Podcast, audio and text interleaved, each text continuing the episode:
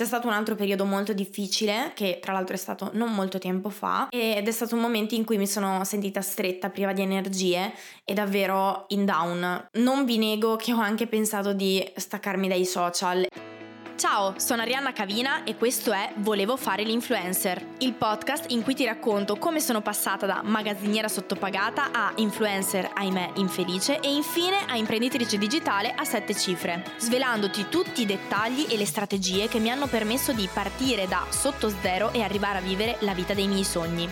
Perché i social sono un mezzo, non il fine, e perché se ce l'ho fatta io, allora puoi farcela anche tu. Fuori una nuova puntata ogni martedì alle 7.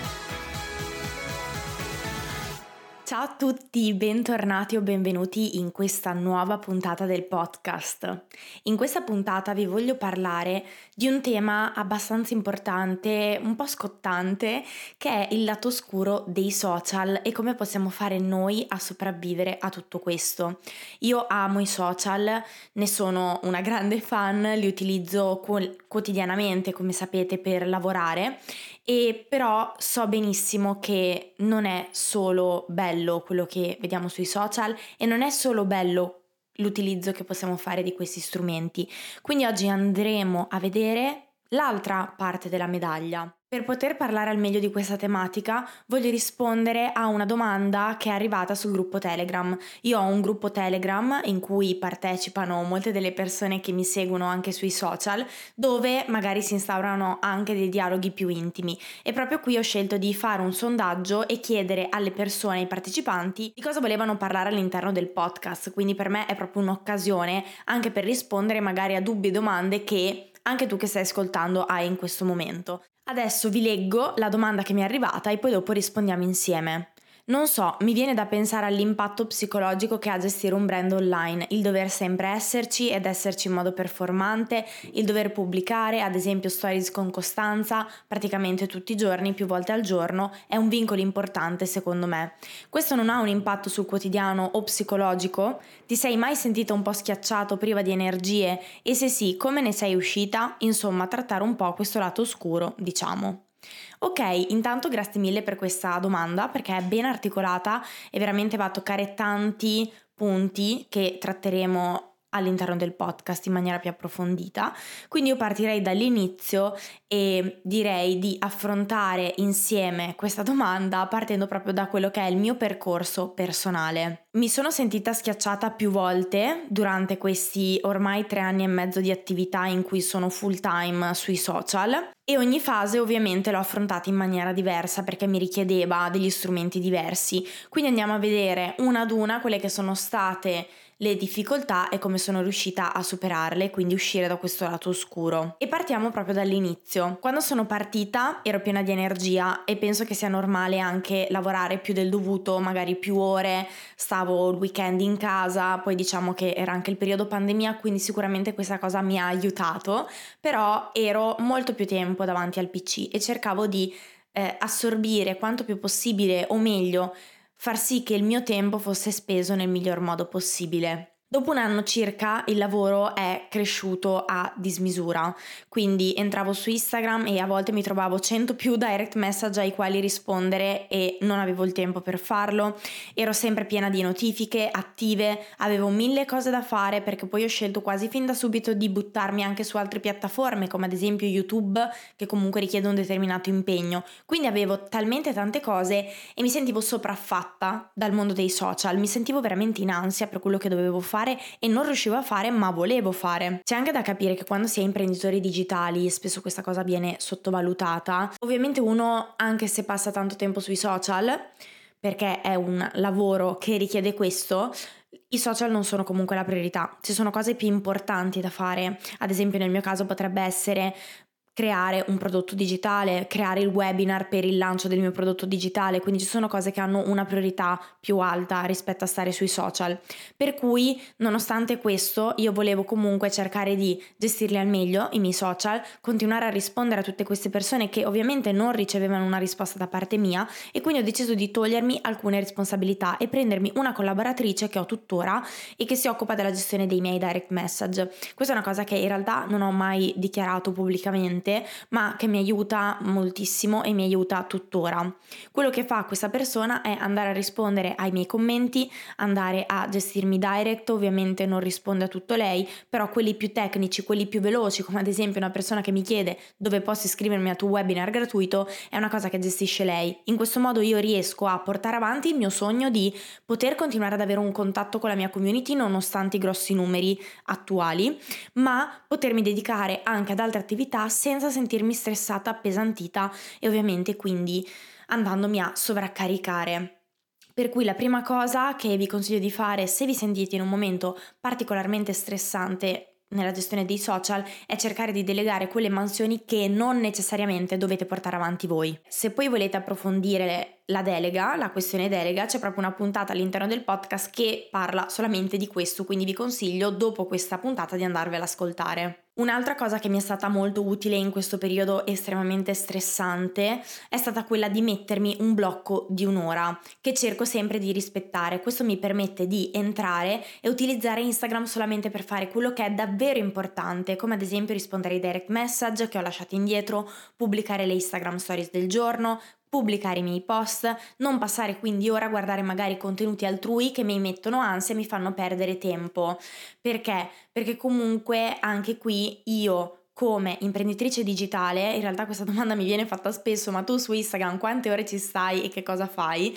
Io su Instagram cerco di starci il minimo indispensabile, perché comunque Instagram richiede tempo, cioè io mi rendo conto che se uno veramente entra dentro la piattaforma senza avere una consapevolezza dello strumento, ovviamente troverà sempre dei contenuti da consumare, questo consuma tantissime energie e tantissimo tempo che possiamo spendere in attività molto più produttive e molto più prioritarie. Quindi ho dovuto con il tempo imparare anche a gestire questa cosa. Quindi io entro, ho un blocco di tempo che non vi ho detto di quant'è, ma è di un'ora. Passato questo blocco, io spengo l'applicazione e ci torno il giorno dopo. Quindi prima cerco di sfruttare appunto questo tempo per fare le cose davvero importanti, proprio per non arrivare al blocco di un'ora che magari non ho terminato quello che volevo fare. Chiaro è che se ci sono dei giorni in cui ho passato il limite e devo devo ancora fare una cosa per me prioritaria, cerco di farla nel minor tempo possibile, posso sbloccare l'applicazione. Però darsi un limite ci aiuta ad avere consapevolezza, cioè io so che dopo un'ora si blocca l'applicazione, quindi quando si blocca io so di aver già speso tanto tempo all'interno dell'app e che devo regolarmi, quindi mi mette consapevolezza in questo senso. Partendo da questa decisione, quindi quella di mettere un blocco all'applicazione, mi collego poi all'ultimo passaggio che ho scelto di fare per poter uscire da questo stato di burnout e quindi sentirmi meglio e provare meno ansia, che è stato quello di rimuovere il superfluo e adesso qui vi spiego esattamente cosa intendo. Ho smesso di seguire tutti quelli che erano gli account che non mi trasmettevano più positività, non mi facevano stare bene, generavano in me tutte quelle che sono le emozioni e sensazioni negative che non volevo devo provare perché ovviamente abbassano i miei livelli di energia. Io credo tantissimo nella nostra energia, che ognuno di noi abbia una determinata energia e che possiamo anche decidere come utilizzare questa energia, se alzarla e se abbassarla. Ovviamente tutte quelle che sono le sensazioni, i sentimenti legati alla rabbia, alla frustrazione, eccetera, abbassano i nostri livelli di energia e ci impediscono anche di essere più performanti nella vita. Ogni volta che mi sono accorta, ogni volta che mi accorgevo di questa cosa, quindi che guardando un determinato profilo quello che provavo era più invidia, ansia e frustrazione piuttosto che felicità, gioia e voglia di fare, decidevo volontariamente di andare a smettere di seguire queste persone perché in un qualche modo non mi facevano stare bene. Quando guardavo un account, quindi provavo a veramente chiedermi come ti fa stare, cosa ti stimola e quando rispondevo a queste domande, se la risposta era ok, sono felice, mi fa stare bene, mi dà mi mette quella voglia di fare qualcosa di più, continuavo a seguirlo e anche in maniera appassionata. Ci sono degli account che praticamente guardo quotidianamente perché davvero mi danno questa energia. Quando invece la risposta era contraria, decidevo per il mio benessere psicofisico di eliminarli. Superato questo primo momento di burnout, vi confesso che c'è stata una seconda volta, una seconda ricaduta in cui nonostante io avessi messo già tutti questi filtri, comunque mi sono sentita stressata. Ovviamente questo per motivazioni diverse e vorrei condividere anche questa cosa con voi perché penso che possa essere molto utile. A proposito di momenti difficili, questo che vi ho appena raccontato e le conseguenti strategie che ho messo in atto non è stato l'unico che ho dovuto affrontare in questi anni. C'è stata una un altro periodo molto difficile, che tra l'altro è stato non molto tempo fa, ed è stato un momento in cui mi sono sentita stretta, priva di energie e davvero in down. Non vi nego che ho anche pensato di staccarmi dai social e smettere di fare quello che ho costruito fino a questo momento. Ovviamente quella era l'ultima spiaggia, però a volte questa idea ha toccato la mia mente. Come ho affrontato questo momento così difficile per me. Ci sono anche qui delle strategie che ho messo in atto, ben precise, che vi voglio raccontare e condividere perché penso che davvero possano fare la differenza. La prima cosa che ho fatto mi sono resa conto che stavo dedicando troppo tempo alla mia attività e poco tempo ad altre attività. Quando abbiamo un nostro business, quando abbiamo voglia e fame di arrivare a raggiungere determinati livelli, determinate performance, è ovvio che il rischio di essere assorbiti totalmente da questi progetti è davvero davvero molto alto e io lo so per esperienza. Questo perché ci piace talmente tanto quello che facciamo, abbiamo talmente tanta voglia di dimostrare a noi stessi che ce la possiamo fare che quasi ci dimentichiamo di tutto quello che c'è attorno a noi. Ma il punto è proprio che il business non è tutto. Di recente ho seguito anche una formazione online di un formatore americano in particolare che mi è piaciuta molto perché lui ribatteva molto sul fatto che ognuno di noi quando decide di creare un business non lo fa mai per i soldi o non lo fa mai perché vuole dire che magari è un imprenditore di successo. Quello che noi ricerchiamo dietro nostra, questo nostro sogno è qualcos'altro. Magari tu che mi stai ascoltando hai deciso di o hai l'idea di avviare un tuo business perché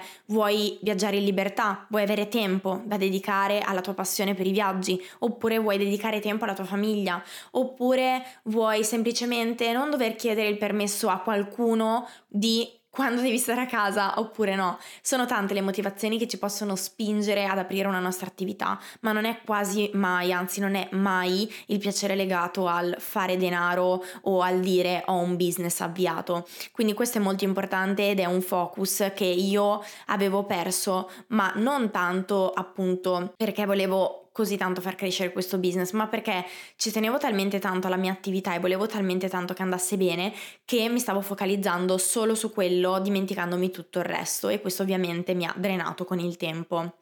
Quindi cosa ho fatto nel concreto? Come prima cosa mi sono fermata e ho fatto un esercizio che, del quale vi voglio parlare perché mi ha veramente stravolti in un qualche modo, è un esercizio di crescita personale, quindi magari se siete dei coach o se avete fatto delle coaching in passato lo conoscete già, che si chiama la ruota della vita. La potete cercare anche online perché è uno schema, è praticamente una torta divisa in 10 fette e per ogni fetta ci sono 10 altre fette. A ogni fetta di questa torta corrisponde un aspetto della nostra vita.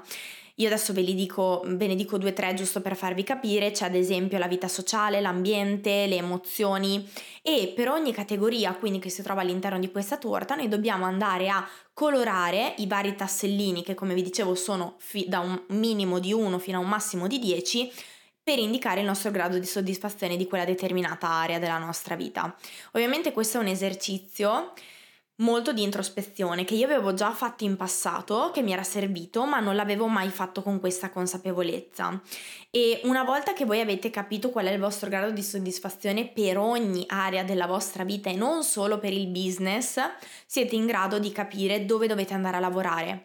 E io in quel momento, quando ho in, proprio compilato la ruota della vita, avevo un grado di vita sociale molto molto basso perché mi ero talmente tanto alienata con il lavoro che non vedevo più le mie amiche, non frequentavo più le persone per me importanti e quindi mi sono un attimo fermata e ho detto ok, devo recuperare questa cosa, devo fare qualcosa. E facendo questo esercizio ho detto da adesso mi prendo l'impegno di chiamare una mia amica almeno una volta a settimana, di organizzarmi per vederla, di magari anche avere lo sbattimento, tra virgolette, di organizzare questa uscita. Cioè mi sono messa in moto per poter migliorare quest'area della mia vita perché per me era davvero importante. E indovinate un po', mano a mano che portavo avanti questa cosa, quindi mano a mano che ogni settimana mi prendevo l'impegno di contattare una mia amica, vederla, uscirci, fare una bella serata insieme a lei, il mio grado di soddisfazione continuava, iniziava a salire e di conseguenza la mia ansia calava. Quindi a volte è davvero semplice quello che possiamo fare, ma dobbiamo ovviamente prenderci il tempo di farlo e soprattutto prenderci il tempo di ascoltarci e fare un lavoro di introspezione che è stato fondamentale per me. Sono partita con l'area della vita sociale, ma ovviamente poi ho preso in analisi anche tutte le altre aree della nostra vita, perché davvero la nostra vita è un equilibrio tra tante fette che la compongono e che magari spesso ci dimentichiamo di guardare e di osservare. E facendo questo sono ancora in moto ovviamente, sto ancora migliorando, non ho ancora raggiunto la pienezza in tutte le aree, però piano piano io sto facendo progressi e provo sempre meno ansia e sempre più felicità di conseguenza, quindi è proprio un bilanciamento. Quindi facendo un recap di quello che ci siamo detti fino adesso, come esco effettivamente dai momenti no? Quello che ho imparato davvero è che la cosa migliore è fermarsi e domandarsi cosa non va, e la ruota della vita è solo un esempio di quello che possiamo fare. Possiamo anche ascoltare i nostri pensieri, capire il perché ci sentiamo così. E a volte la risposta c'è già, ma facciamo finta di non sentirla, magari anche perché abbiamo paura di ascoltarla. Però ricordate che l'asset più importante per il vostro business siete voi. Quindi se voi non siete felici, se voi non avete energia, se voi non avete voglia di lavorare sul vostro progetto, non potrà farlo nessun altro. E ovviamente questo avrà una ripercussione non solo sulla vostra vita lavorativa, ma anche poi di conseguenza sulla vostra vita privata. Quindi non dimenticatelo mai e soprattutto non dimenticatevi mai il perché avete scelto o state scegliendo di avviare questa attività. Se questo episodio ti è piaciuto, lasciami una recensione a 5 stelle su Apple Podcast e Spotify questo è il miglior modo per supportarmi e per aiutarmi a proseguire in questo progetto. Ti ricordo che nella descrizione di questa puntata troverai un link per iscriverti gratuitamente al mio webinar da zero a imprenditore digitale, dove ti insegno come creare e scalare un business online partendo da zero. Noi ci sentiamo al prossimo episodio.